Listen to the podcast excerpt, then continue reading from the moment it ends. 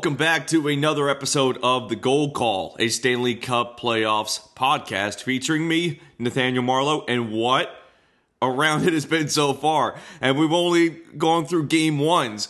This this round so far has already been so wild. We got blowouts, we got dekes and dangles, we got suspensions, and it's only game one. Game two of uh, round one starts tonight for the Philadelphia Flyers and the Pittsburgh Penguins, the Minnesota Wild and the Winnipeg Jets, and the Los Angeles Kings against the Vegas Golden Knights. So let's start out in the West with the Los Angeles Kings and the Vegas Golden Knights. It was only a one goal game between the Knights and the Kings. Shea Theodore of the Vegas Golden Knights scored only 3 minutes and 23 seconds into the first period.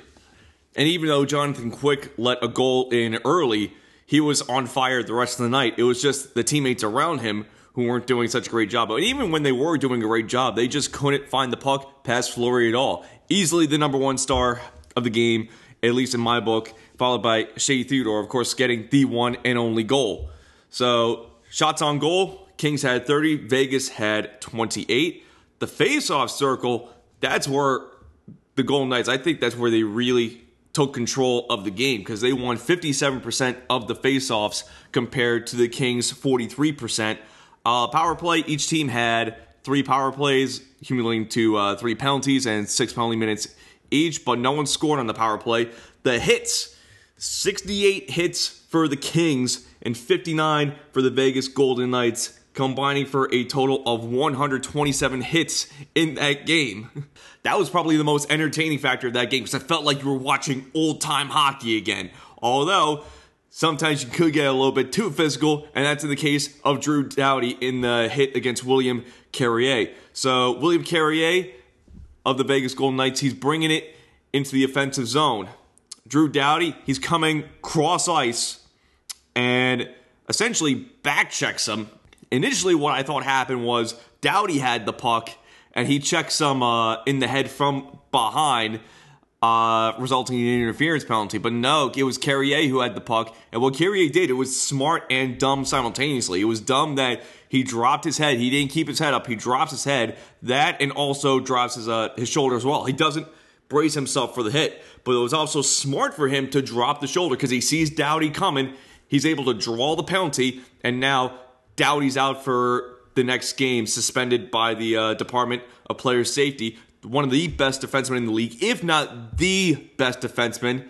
Now he's out, and the Vegas Golden Knights, they have a much better chance of winning game two now. But I'm starting to reconsider who's going to win this round. I still think Vegas is going to win overall, but this might take seven games. Because this the, game one was only a one goal game. Vegas is tremendous at scoring goals all around. They have that they have that depth scoring right now that they need in order to win a few rounds of these playoffs. But they only got one goal against Jonathan Quick. And yeah, both teams were playing solid defensive games. But if you want to win more games and win a round or two, you got to get the puck behind the goaltender. I love that it was a physical game, but you're just not used to seeing that out of Vegas. You're more so used to the speed and the goal scoring. The hitting is where more so uh, that's how that's Los Angeles' style of play that's where they can win, especially with a shaky goaltender like Marc Andre Fleury. Yeah, Fleury got a shutout in game one, but Fleury's also rather inconsistent. He's either on fire or he lets in 10 goals at a time.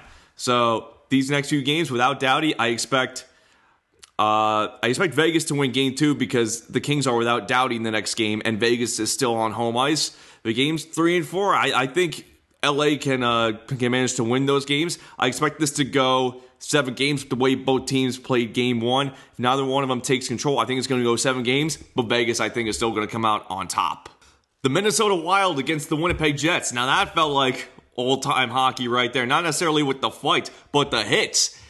There weren't as many hits between the two he- between the two teams compared to the Kings and the Knights, but it every hit that was delivered, they were big hits. Unbelievable. And it felt like you were watching great physical hockey. 31 hits for the Wild and 39 hits for the Jets. Shots on goal, Wild only had 20. Excellent shutdown defense by the Winnipeg Jets, who had 40 shots on goal. In the faceoff circle, that's where the Jets remained dominant again, winning 54% of the faceoffs. Uh, the power play, Winnipeg Jets, Patrik Laine got one power play goal. Penalties, Winnipeg only took one penalty, and the Wild took two penalties. Block shots, the Wild, uh, the one place where they were dominant, like they had to block a couple shots, otherwise it probably would have been the 5 2 game. Minnesota blocks 22, uh, 22 shots, and Winnipeg blocks 16 giveaways. Minnesota with 15, and the Jets with 16. A scoreless first period, but Mark Scheifele breaks that late in the second period, leading Winnipeg up 1 nothing. But come the third period, Minnesota starts off strong. Matt Cullen, not even two minutes into the third period, ties it up for Minnesota. And Zach Parise, three minutes, 58 seconds into the third, gets the go ahead goal. But not even a minute later, Patrik Laine, just under the five minute mark into the third period, power play goal, ties it back up. You just had a feeling Winnipeg was going to come right back. And you also had a feeling once Patrik Laine got in that slot, he was just going to wrist it away. Puck ends up in the back of the net. Joe Morrow getting the game winning goal. 12 minutes, 47 seconds into the third period. Winnipeg wins their first playoff game in franchise history, or at least this franchise of the Winnipeg Jets, formerly of the Atlanta Thrashers, not the old Winnipeg Jets and this has been a long time coming for the city of Winnipeg. And head coach of the Minnesota Wild, Bruce Boudreau, naturally not a happy man, as he rarely is. Pittsburgh Penguins against the Philadelphia Flyers. Pittsburgh with an absolute blowout. Seven goals against the Philadelphia Flyers compared to their zero. 33 shots on goal for the Penguins, and the Flyers only 24 shots on goal. Matt Murray achieving uh, his first shutout of the playoffs this uh, this round. And if you take into consideration the final two games of the Stanley Cup final last year, Matt Murray has achieved three shutouts in a row during the playoffs. The one good thing that the Flyers had on their side was that they won the majority of their faceoffs, 52% compared to the Penguins' 48, which for great centers like Evgeny Malkin and Sidney Crosby, that is impressive, but faceoffs don't necessarily win you games. Penguins did most of their damage five on five, scoring six out of their seven goals and five on five, and only one on the power play. Flyers had a surprisingly decent penalty kill, especially against the against the Penguins, but they were not ready to play playoff hockey tonight. Six of their seven goals were given up five on five and not on the Penguins' power play. The Flyers were ready to play physical with them, achieving 39 hits compared to the Penguins' 27. But in the offensive zone, they were missing shots left and right. Konecny could not hit the net. Coots couldn't get it behind Matt Murray. They weren't setting up well.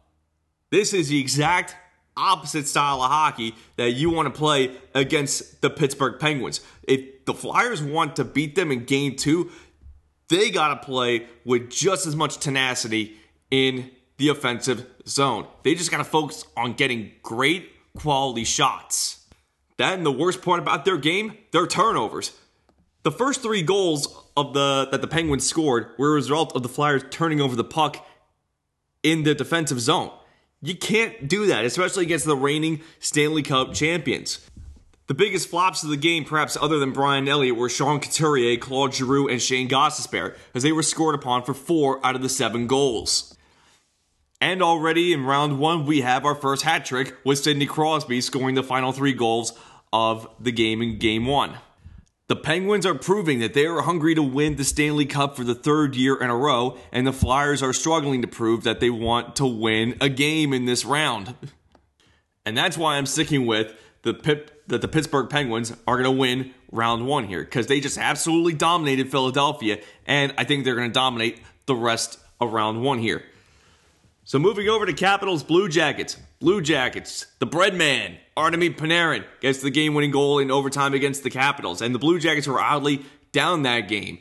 Uh, they were down for most of it, and they ended up coming back, achieving their first playoff lead in franchise history. They lead against the Capitals 1 0 now uh, for a best of seven. Uh, and that was on the Capitals' home ice.